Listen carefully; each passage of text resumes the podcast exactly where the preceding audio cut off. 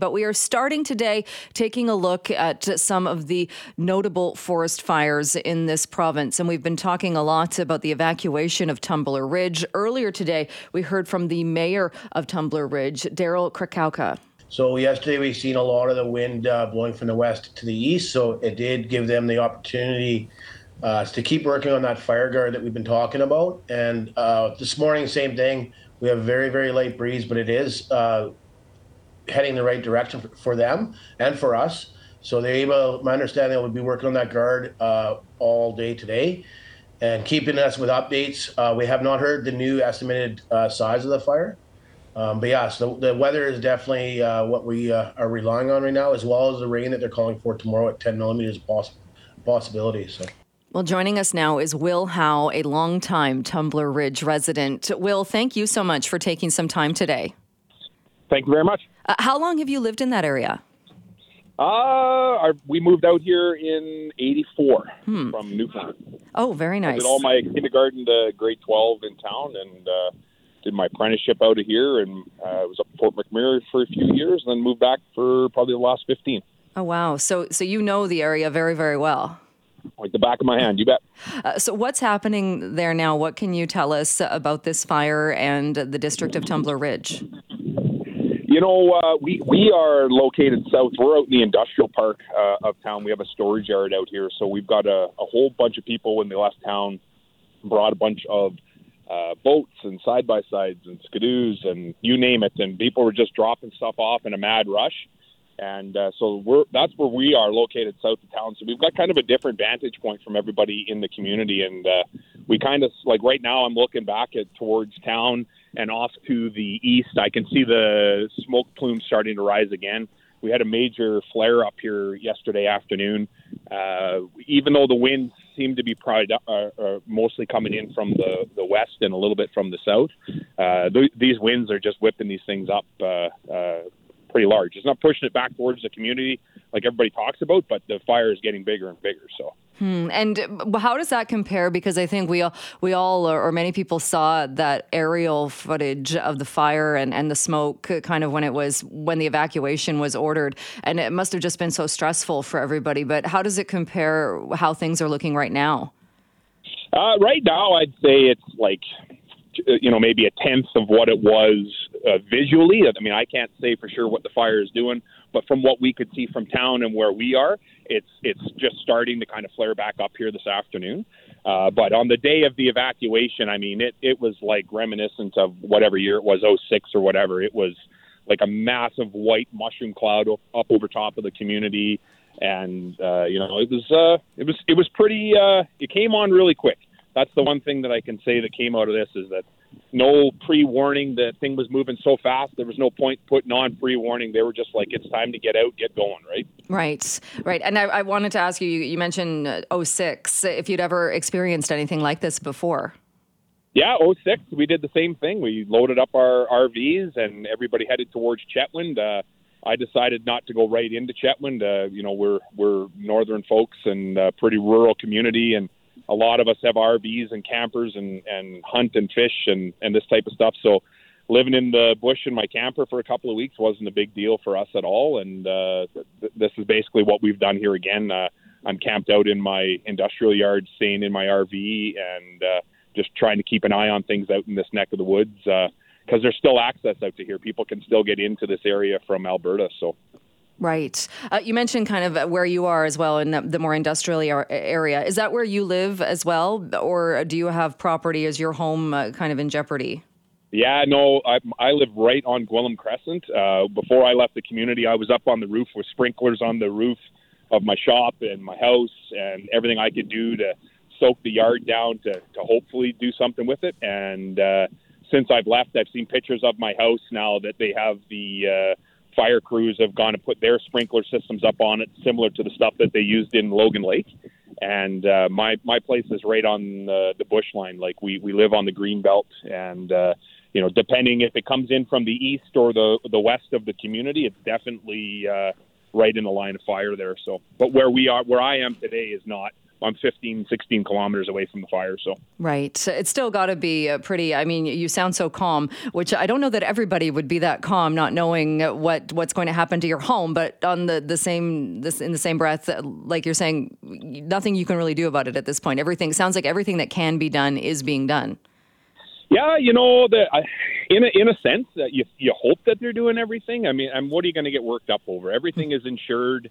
Uh, I don't know how that plays out. I've never had to go through insurance like that, but I've talked to my insurance guy, and he told me, "Don't worry about it, Will. Everything is fine, and if it if it goes, you're you, you know we can rebuild and and whatnot." So I, I'm not too concerned about it. The, I got my dog out. My family lives down south, down in Penticton right now, so. uh uh, that was what was uh, most important to me. We got some some uh, some of the kids' baby clothes and uh, a hope box and and a few pictures and everything's digital now though anyways right so it's not like True. you lose the ones that are on your wall you can't replace it with the ones that are on your iphone right so yeah, nope, that's a very good way of looking at it.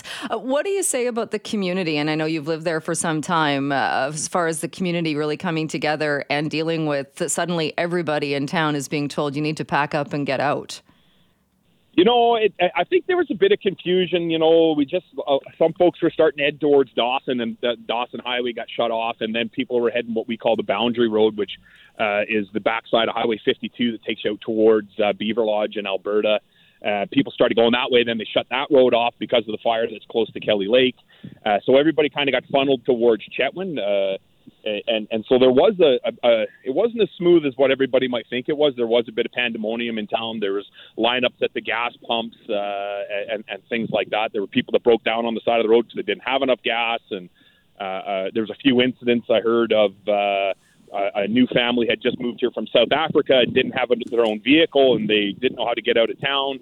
And a friend of mine gave him his secondary vehicle, and they've left town in this vehicle. They're out in Chetwynd somewhere with his vehicle now. So it's uh, you, you know it, it's it, it's it, it's different for sure, but uh, it's what's to be expected. You just help your neighbors out when you can, right? Right. And it's great to hear that. And things that, yeah, you might not see that in other places, maybe where it's not such a tight knit community, but it really is great to hear about people uh, doing that and helping each other out.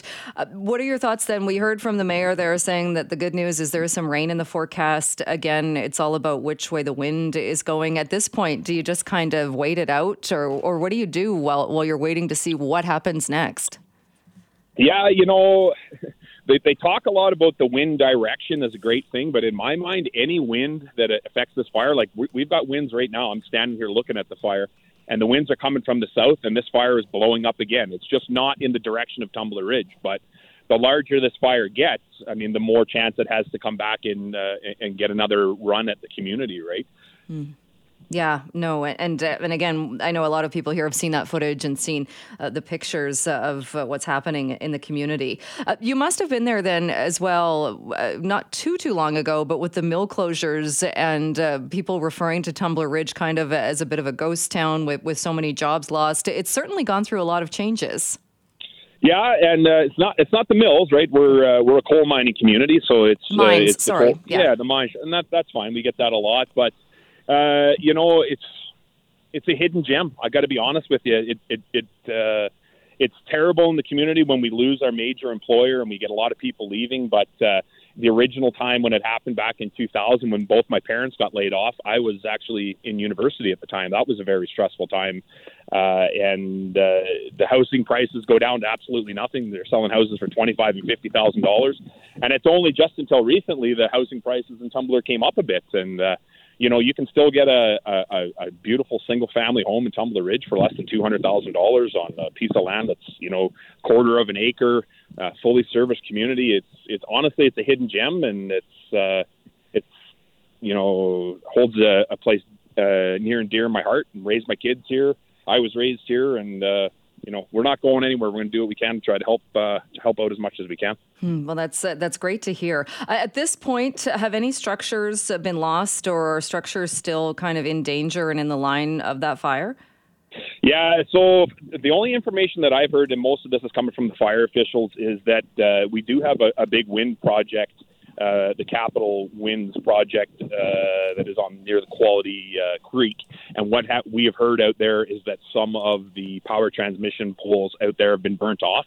Uh, and they've burned through some of the uh, windmill, the, the turbine sites but the turbines themselves haven't been affected. I mean, those things are you know 90, 100 meters in the, in the air, but uh, that's that's the only thing that we've heard. I know there was a big push on to protect the substation up there, uh, but that's that's all we've heard at this point. There is some oil and gas infrastructure in that area as well, but I haven't heard that that any of that's been touched either. All right. Uh, have you heard about people staying behind? I know not everybody left when the uh, evacuation order came in. Have you heard any word or any idea of people who are not leaving and, and, and are going to stay and, and fight for their homes? For sure, absolutely. There's, uh, I think they said something in the neighborhood. There's an estimate of about 150 people stayed behind, so that's that's really quite a large contingent of people. Uh, uh, and what they are doing right now is the majority of them are staying out of the way, uh, from what I hear, and they are basically going around and, and collecting people's pets and cats and getting them fed. Uh, you know, uh, backyard chickens, watering people's gardens, just kind of shutting the gas off. PNG is our gas supplier up here, and you know it caught them by surprise as well. But they did put out on like a Facebook post, please shut your gas off when you leave in town. Nobody did. Everybody was already out of town when it happened. So some of those folks are going around doing those types of things. Uh, there's a good contingent of folks that are doing that, uh, and but on the other side, there are a few people that are doing some things that are completely ridiculous. We've heard stories of people that are going hiking up to the bald spot. So the bald spot is about a kilometer and a half ish directly in line with the fire. So they put themselves, the fire's three kilometers away and they want a, a kilometer and a half closer to it to get better pictures of the community. So hmm. there's some people that are doing some silly things out there. And, uh, you know, I, I think that uh, if you're if you're sticking around town, you're trying to stay out of the way and do the right thing. I don't think there's any issue with it. But if you're going out and getting in the road of the the firefighters and the bombers and and the helicopters and this type of thing, uh, you're taking a huge risk. And honestly, uh, they should be they should be finding people that are doing things like that. Yeah, big difference because I, w- I was under the understanding as well that there were even some temporary permits if you had a legitimate reason that you had to go in and, and look after livestock or do something essential, which uh, sounds like the people who stayed back, that's what they're doing as well. Much different than going on a hike up to, to see what's happening. Uh, Will, one more question for you. I'm just curious, what is the air quality like where you are? you know what? It's it's lights out. We got no problem where we are. It's fantastic here. It's it's probably better than what you guys have in Vancouver, I'd say. But it, to the east of the community, you can see it billowing out towards like One Island Lake and uh, close to Dawson Creek. And we got friends that are out in Dawson said the air quality in Dawson's starting to get a lot worse. Uh, and uh, that close to the BC Alberta border is not very good either. So. All right. Well, Will, I appreciate you taking the time to bring us up to date on this, and I'm hoping that the weather cooperates and things uh, work out as best as can be uh, hoped for. Thank you again so much, Will, for joining us today. You bet. I appreciate it as well and getting our message out here. Thank you very much. Thanks for being with us on this Monday afternoon. Well, this is something we have talked about on the show before. Imagine finding out that if something doesn't change, you are about to lose access to your property no longer able to drive in or drive out. You might recall if you heard this story before, one of the suggestions was maybe a helicopter is the only option. Well, Evan Bell is joining us once again. And Evan Bell is a, re- a resident of the Othello area near Hope and with a bit of an update on this. Evan, thanks so much for being here. Well, thank you for listening to this again. Well, last time we talked to you, it didn't sound great. To, to, remind people what was going on, this is a road called Fish Camp Road. It's the only access to your home in the Othello area near Hope. Has there been any update since we last talked about whether or not you would have access? No, we still uh, we're still not able to get access uh, to Fish Camp Road or to our home. Um, there has been no progress at all, uh, despite trying everything I can think of, and every every person in the government or anywhere we can try to to uh, to to find an answer to this. Uh, we haven't. We've been unsuccessful, and we've been informed by uh, Trans Mountain, whose temporary access we're using at the moment, that it's going to be closed on June 14th, which will leave us without access to our home, which makes it basically uninhabitable. So, as of June 14th, so two days from now, you could, uh, if you were at home, you're saying you wouldn't be able to leave your house. There's no way for you to leave. And if you're not at home, there's no way for you to physically drive in and access your house. There's no way to get in to drive into our house, and the only way we could leave or come in would be to trespass on other people's land, which that's not an option. When you talk about the options and everything being exhausted, I know we, we talked about kind of the history of Fish Camp Road, and there was a question on whether, whether or not this road is public or private. Can you remind us again, how did this road, which was your access point to your home, how did it become a road that now isn't a road that you can use? Well, uh, I can't find out that answer. I've been to the Ministry of Transportation, who informs me that at some time in the past, the road was changed from a public road to a private road, and the land that the road was on was gifted to the landowners along the road without any consideration for our property. And when you raise this with the Fraser Valley Regional District, with the what the ministry that's involved, and raise this and, and show them kind of the absurdity of what this means for you and accessing your property where you've been for many years, what kind of a response do you get? Well, the first response I got when I called them was that it isn't their problem. Uh, the FVRD said it wasn't their problem, that it was to take it up with MoTI, the uh, Ministry of Transportation. And um, so I went to the uh, Ministry of Transportation office in Chilliwack, and I believe I spoke to a gentleman named Fu there, and he can he confirmed that that the uh, road was made private at some point in the past. He was not able to tell me when it was made private, and um, I asked for documentation or you know to show me what what happened and he has not provided me with any documentation or anything. So there, there's I can't find out even why it was changed or when it was changed. And that seemed to be part of the issue when we talked before as well. That there there were documents that should exist somewhere and didn't, or it was difficult to access them. Does it seem to you that there is still that information? It must be out there somewhere, but you've just not been able to find it. Well, you you would think that that uh, Ministry of Transportation would have this documentation because in order to make a, a private a public road private, you, there's a process. There's a legal process that you have to go through to to do that, and it's it's very uncommon for it to happen. It, it can happen that a, a road is decommissioned when when a landowner puts in, say, um, like a plan for a subdivision, and uh, and it they require the road to be de- decommissioned, but generally there's new roads going in, and there's there's compensation that, that would allow no one to be landlocked. You know, um, one of the prerequisites for for decommissioning a road is that there is no um, that it's not necessary anymore, and and I don't see how a road could that is someone's only legal access to the residential property could be considered the road could be considered considered unnecessary. It's it's very necessary. Right and does this also um, evan do you think this was started or is a, a, a, the reason that this has happened or partially because of the flooding and the fact that part of Fish Camp Road was flooded and destroyed and, and somehow that led to another resident building it back as a private road well, uh, the the uh, the resident uh, next to me, that the land uh, apparently is a private road on his land.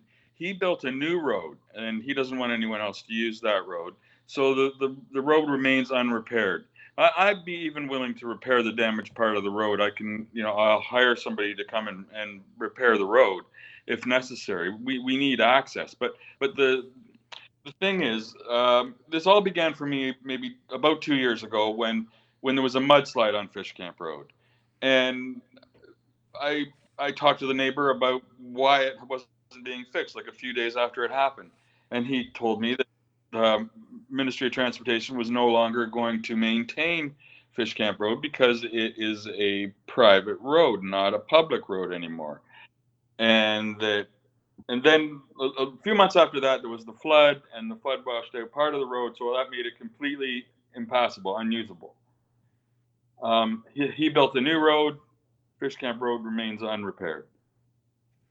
So when you say you would be willing to repair the part of the road that was damaged, is that an option that if you were to spend the money that if you could repair that portion of the road, would that then give you access to your home? Ministry of Transportation will not entertain any ideas whatsoever. Um, Peter Adamo, who is a, a couns- our counselor for the FVRD, uh, has been trying to work something out with with Ministry of Transportation to try to solve this problem. He's he's been really trying to help. Um, I know he's put forward several ideas or options to solve this problem, and Ministry of Transportation won't have just just won't entertain any idea. They won't do anything. And they will not provide any even even to him they will not provide any documentation about when this was done, why it was done, or that it was done at all. There's no evidence whatsoever. What would happen then if you just went and fixed that road and built yourself your own access to your property? Oh, the, the neighbor next door has the road blocked with big boulders now. So there, and and I don't want to get into a fight with him, and I don't want to have anyone that comes to help maybe get criminally charged for doing or trespassing, or I really don't know what would happen if we tried to fix the road ourselves. Because according to the Ministry of Transportation, it's a private road on my neighbor's property now. Uh, Are there other Uh, families impacted by this? Well, ju- just just uh, there's two houses on our property. I, I rent one house out, and um, one house my daughter and I um, have there. So there's there's two houses, and um, and there's children that live there. there there's there's actually eleven people altogether that live on the property, including children, and and it, it yeah there's nowhere for anyone to go. There's no you know. It, it's impossible to rent a place these days for even for working people it's very difficult to afford the rents that are out there um, i'm just i'm at a loss of what to do. I mean um, peter adamo has also he set up a meeting. He he got the the uh, the the head of the uh, FVRD. He got our MLA uh, Jackie Tegart, um, and and set up a meeting with MoTI between all of them to try to find out what the problem is, why why Ministry of Transportation won't do anything, and Ministry of Transportation refuses to attend the meeting. It was supposed to be for for Friday the June 16th, but they refuse to attend. They won't even say what the problem is, to not to me, not to even elected government officials. And I, I hear the frustration in your voice uh, because, again, it, it just seems so absurd that here you are in a position where you're not going to be able to come to or from your own home, your own property. Uh, this is then happening in a couple of days. Is that because, is Trans Mountain then shutting down the easement or the road that the company has been using, or they just don't want people using that road either? No, Trans Mountain says they're finished with the rec- reclamation in a couple of days there, and they are closing their temporary easement access in in two more days. And what happens to that piece of property then? What happens to that easement after they close it? Well, it, it belongs on the neighbors that- on the other side of our property. It goes through their backyard, and and I can understand them not wanting to use that because it's right right near their house. You know, it, it's not it's not a, a, a regular road. It's just an easement. Hmm. Right. Uh, so, what do you do at this point? And uh, again, you mentioned Peter uh, Adamo. He came on this program last time we were talking about this. So, what do you do now? I wish I knew what to do. I'm talking to you. I don't know if that'll help, but I'm. We're just trying. We tried everything we can do. You, you know, I mean, I've hired law firms to try to help with this. I, I don't. I really don't know what to do at this point, because we can't even. Ministry of Transportation won't even entertain anything. They won't even talk to us about any solutions. So, and and I it just it just feels like you know what they've done is is not legal because if you look at the, the legalities around um, what makes a road public as opposed to private uh, that that um, a public road is deemed is always a public road. Once a public road uh, is a public road, it's always a public road. And if if public uh, if the public uses that road and and public money has been spent to maintain that road, which it has for many years, then it is a public road. But for some reason, it's not. It doesn't make any sense to me. Well, Evan, we're going to continue following up on this uh, with some of the officials that you mentioned and try to figure out again, like you just said, how can the status of a road like that change and leave somebody without access to their own property? Uh, let's leave it there for today. But uh, again, we will talk to you about this soon, I'm sure, and keep in touch with us. Well, thanks very much for speaking to me again, Joe. I much appreciated. Coming up a little bit later on this hour, we take a look at why U.S. border towns say they are still struggling. Right now, though, we are looking at pay parking. And if you have spent any time parking at meters, you know it can be very expensive. In the city of Vancouver, it can be as much as $9 an hour. And it's not a great feeling when you go back to your vehicle and you find maybe you were five minutes past what you had paid for and you have a ticket. Because of that, a lot of people get the reminders, the text messages to their phone saying your parking is about to expire. You can renew it if you have the app, but it makes it a lot easier so you don't get those parking tickets, or even worse, that your car, your vehicle is towed. Well, the PayByPhone app is adding a service charge, and this has to do with the parent company. The change means that to get that warning, the text message saying that your parking is about to expire, the company would then charge you 15 cents every time they send the text message about parking. And this is not sitting well with everybody that uses parking and uses those parking meters. Dave Payson is joining us now. Dave Payson is the owner of the East Vancouver cleaning products company called Pink Solution Canada. Dave, thanks so much for taking some time out of your day to chat with us. No problem. Thank you, Jill. You, you. Well, thank you, uh, because you are somebody that uses parking meters. I know with your vehicles, you're often at these spots. Uh, how did you first find out about the fact that these text messages, the reminders, are now going to cost money? Interesting. I got a call from a friend of mine who told me about it, and um, I was completely unaware because I get them all the time and never thought anything of it. And uh, and he told me that they were charging 15 cents, and other municipalities charge more or, or less or whatever it is. But I, I was totally unaware of it. And then, and I started looking at it, and I was like, sometimes I use two, three times a day when necessary. And, and it's not so much the, the 15 cents, although it adds up. Um, it's the fact that they didn't bother to tell anybody and didn't tell me. I'm a regular user. I never got any emails or notes from the company that we're charging 15 cents extra for doing this. And they, they didn't tell you to change your settings if you don't want to, if you want to opt out to me, it just seemed like it was a surprise. And it's not so much the money; it just seemed to come across as a real cash grab, like another one of those. Let's maximize shareholder value by gouging our customers.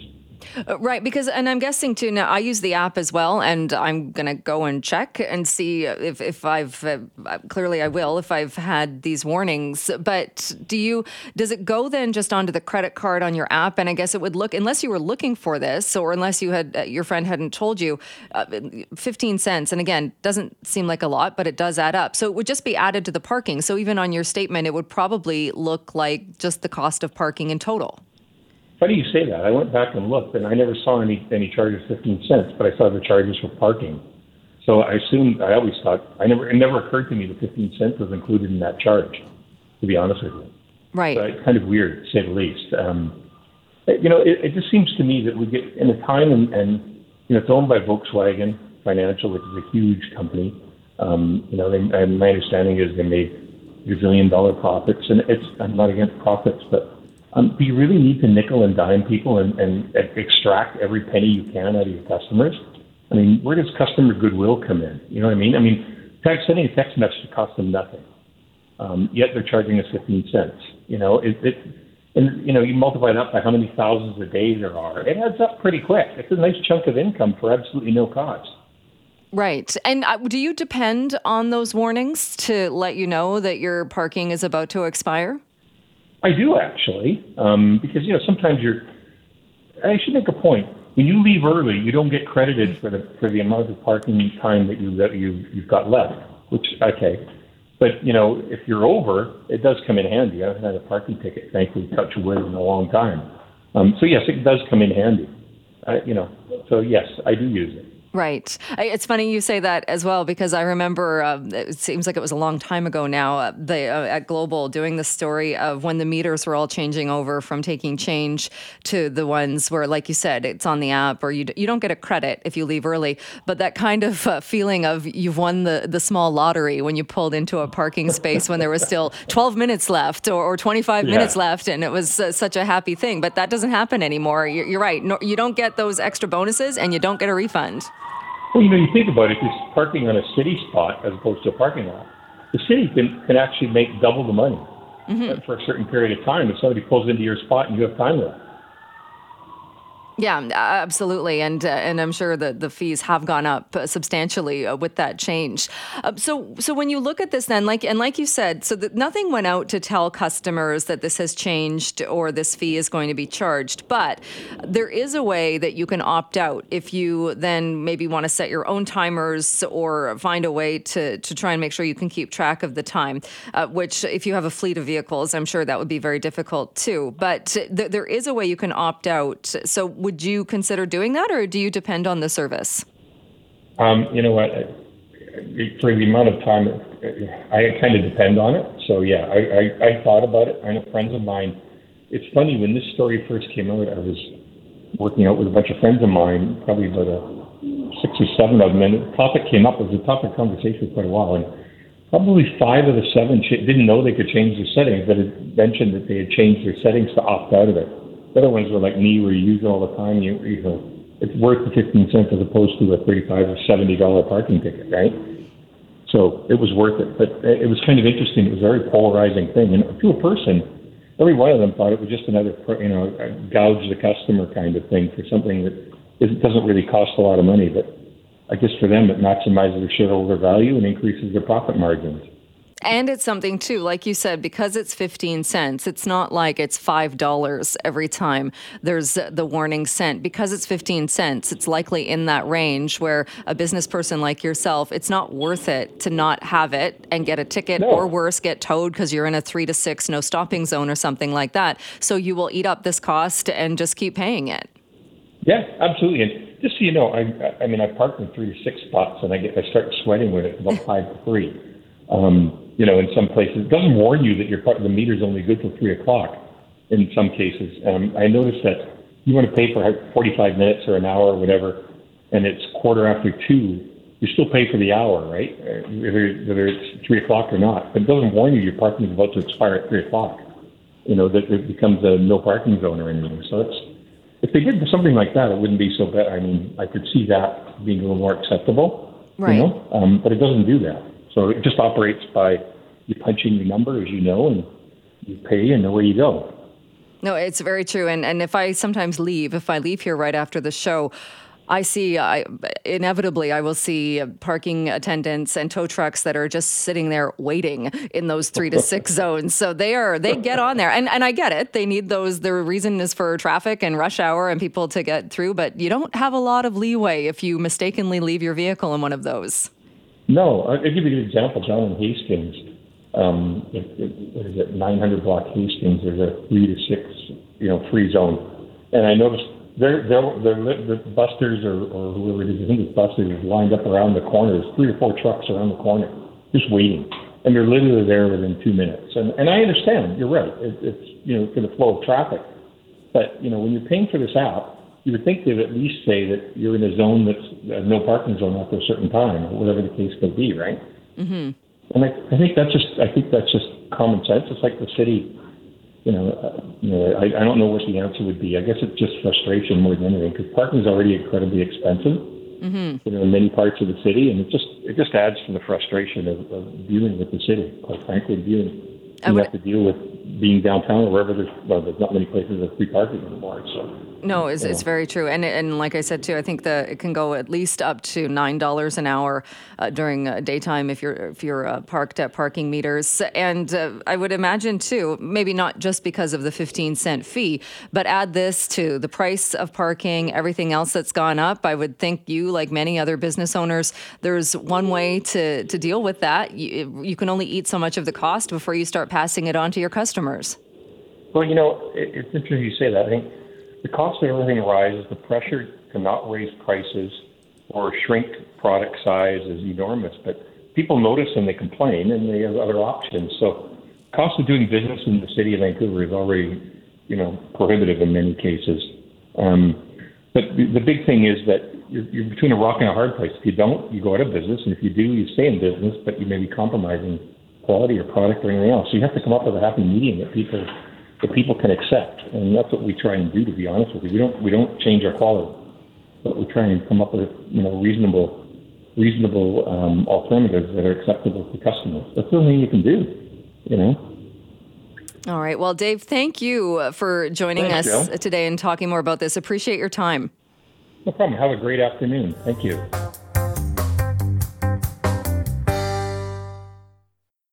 Well, it seems like a long time ago the border was shut down between the United States and Canada.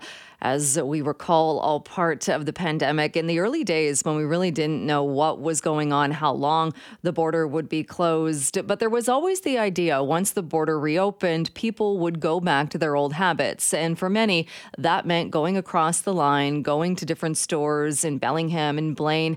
Tour buses would go to the different shops, to Bellis Fair Mall as well. But it appears those numbers haven't really come back to the way they were pre pandemic. Joining us to talk a bit more about potentially why that is is Guy Occhiogrosso, the president and CEO of the Bellingham Regional Chamber of Commerce. Guy, thank you so much for being with us again. Great to talk with you. Yeah, absolutely. Thanks for having me on the show. Well, we talked about this. I know when the border was starting to reopen and there was all of this anticipation of people coming back. How would you characterize, though, how things have rebounded since the border opened? Uh, I think it's certainly better, right? the um, as we saw a very quick closure of the border, uh, we have seen this what I would call gradual softening of the border, and so it's certainly better than it was uh, at the start of the pandemic, or even when the various stages of border opening and border reopening happened over the last couple of years. Uh, but to your to your earlier comments, it's certainly not back to normal if we could classify a normal. Right, and and do you think? I know there's been talk of maybe not as many tour buses in the area or the exchange rate. Is there any one thing that you think you can pinpoint to say why those numbers haven't come back to pre-pandemic numbers? So I would say if, let's define pre-pandemic like 2018, 2019, right? Right. Uh, because we can go back much further than that, and then I would say exclusively it was the uh, exchange rate. Like if the Canadian dollar were to get to 90 cents on the dollar, we would see a much faster and maybe even surpass what 2018 2019 was. So if we're just using that 2018 2019 numbers, I think it's habit. I think we spent a year and a half changing habits, changing perspectives, technology changed. Uh, so yeah, I think it has a lot to do with habits. And you mentioned like tour buses, and I mean that's certainly an, an aspect of it, right? If you if a tour bus operator can't fill a bus, they're not going to have them, and that's a pretty big one-time hit uh, for a particular uh, retailer or like a shopping center for sure. Right. Uh, what about border lineups and, and the border itself? And I know there's been some talk that the lines are perhaps longer eh, than they were before. Is it people shying away, do you think, because they don't want to get stuck in those lineups?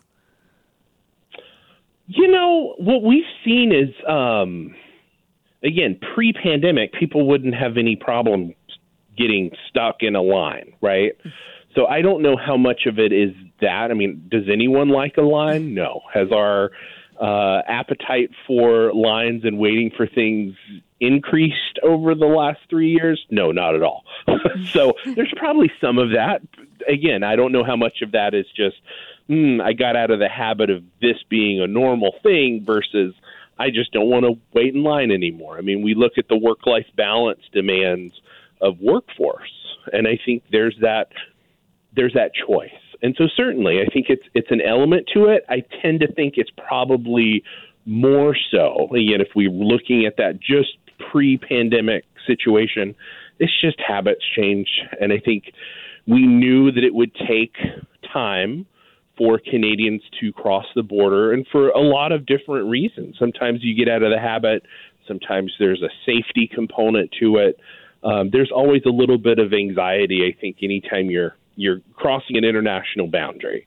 Uh, so yeah, I think a lot of it is is habit, but all of those things certainly play a role. Right. And you mentioned kind of uh, the technology and, and habits and what people are used to and what they're doing now. Is it also, do you think, the selection and the reason, maybe if we just look at people, say, who were going across the line to go shopping, whether it was to go to mm-hmm. Costco in Bellingham or it was to go to Trader Joe's, because we don't have a Trader Joe's yep. on this side of the border. Correct. Is it that perhaps people can still get other, thing, other things on the Canadian side, but that's what the draw is? And maybe it's not drawing as many people? Uh, yes, I think so. I think succinctly, I will answer that with a yes. I do think the expansion of products has certainly increased, uh, and it, and you know, retailers and manufacturers probably had to figure that out when a big portion of their uh, their product purchases were being made by people out of the country. So I imagine greater distribution methods um, probably has aided in the ability for people to find things on that side of the line. Right. How concerning is that then? Because I remember talking to you about this and about when people were starting to come back, the welcoming of the BC license plates and so many businesses yeah. that really uh, de- depended on not not make or break, but did depend on right. that portion of customers. Well, I would be more concerned with some of our smaller cities because again, to that point, a lot of our uh, you mentioned Costco, right? A lot of our big national companies, they're all still here after not having a big Canadian influence or at any Canadian influence statistically over the course of a couple of years. So most of our national retailers are here for the U.S. market, but fully take advantage, appreciate, and value the Canadian impact into that market with that said, I think when you look at the communities of Blaine and Sumas and the really nuanced dialogue of Point Roberts, that's when those system changes that we're seeing, those communities will have a much, I don't want to say harder time, but their job is harder to kind of figure out how to pivot into what's what's a new normal look like for them. For Bellingham, for the most part, I think it's certainly not a new normal philosophy that they have to approach it with because they still they're still having retailers we're still having canadian shoppers and we certainly appreciate it and they would probably love to have more uh, but i think it's a different dialogue it's a different community construct for some of our small communities Right. And are you seeing still, uh, is it still a pretty big thing as far as Canadians coming uh, to Bellingham for package pickup? You know, I think that um, speaks to your point that Canadians figured out other ways and uh, companies figured out other ways to get packages across the line. Um, I do believe some of our, again, a lot of that in like Blaine and Sumas. Um, I do believe they still have uh, some pretty active stores. I don't think it's near what it was before, uh, but I do believe it's it's coming. It's it has rebounded a little bit. Let's say. Uh, so, what would you like to see? And like you said, uh, businesses are, were very welcoming of Canadians. Would like to see more Canadians come back. Absolutely. Is this, is this yeah. though trying to figure out? Okay, if we don't see those numbers, trying to figure out how do you navigate that and, and figure out with with not as many. Um, I think it. I think it's going to be so dependent upon whatever business, right? It's it's a it's a choice, and you you'd mentioned um, let's call it product selection has always been one of the aspects of why Canadians were to cross the border. I mean, sometimes it's just the dollar for dollar, the apple to apple price point. Sometimes it's the, the sales tax. Sometimes it's selection. And there's still a lot of reasons why I think Canadians would choose to come shop um, in the States or in Whatcom County and Bellingham specifically. And I think those still remain. Now, they may have changed, they may have uh, lessened in some regard, but I still think there's pr- there's still a fairly strong value in doing so. Uh, I do think that there's some other mechanics at play that we've not talked about that I think speak to a delay in getting back to normal is like the Nexus Pass, which is a really great tool that our communities can you know, take advantage of both ways because I love going up to Canada myself. Um, so having the Nexus offices restarted again and getting people processed will certainly aid in the I would say expansion of those numbers and getting people back comfortable crossing the line because this goes back to your who wants to wait in the line. Well, get a Nexus pass, and that line is generally much, much shorter. Yeah, I don't think if for any reason, and uh, I hope this never happens, but if for ever uh, any reason I ever lost my Nexus card, I don't know that I would. Uh, I would only do it maybe at three o'clock in the morning. I, I would not. I would not be making yeah. those trips and standing, waiting in those lineups. Right, totally, exactly. And I think a lot of people experienced that when I heard and listened, even with um, Whatcom County residents that had their Nexus card. There was a lot of frustration and hesitation. Is probably the biggest one of saying, "Gosh, I you know I've got my enhanced driver's license as well, so I can I can cross the border, but that Nexus pass makes a big difference." And so I think once the agencies are able to process the backlog of applications and renewals, we'll see an even greater increase, getting back to a normal, if you will.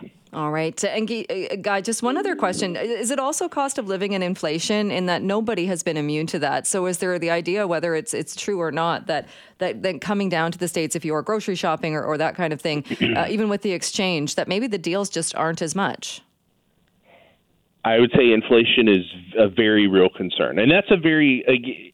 I would say statistically, I don't see how it does not impact it, um, because both of us are are both both areas, both countries are certainly seeing that inflation, the that cost increase across the board for things, and you know people are probably doing a better job or attempting to do a better job budgeting and managing those dollars uh, searching for the best deals, if you will. So yeah, I do think that has some some contribution into the people's personal choice to do so.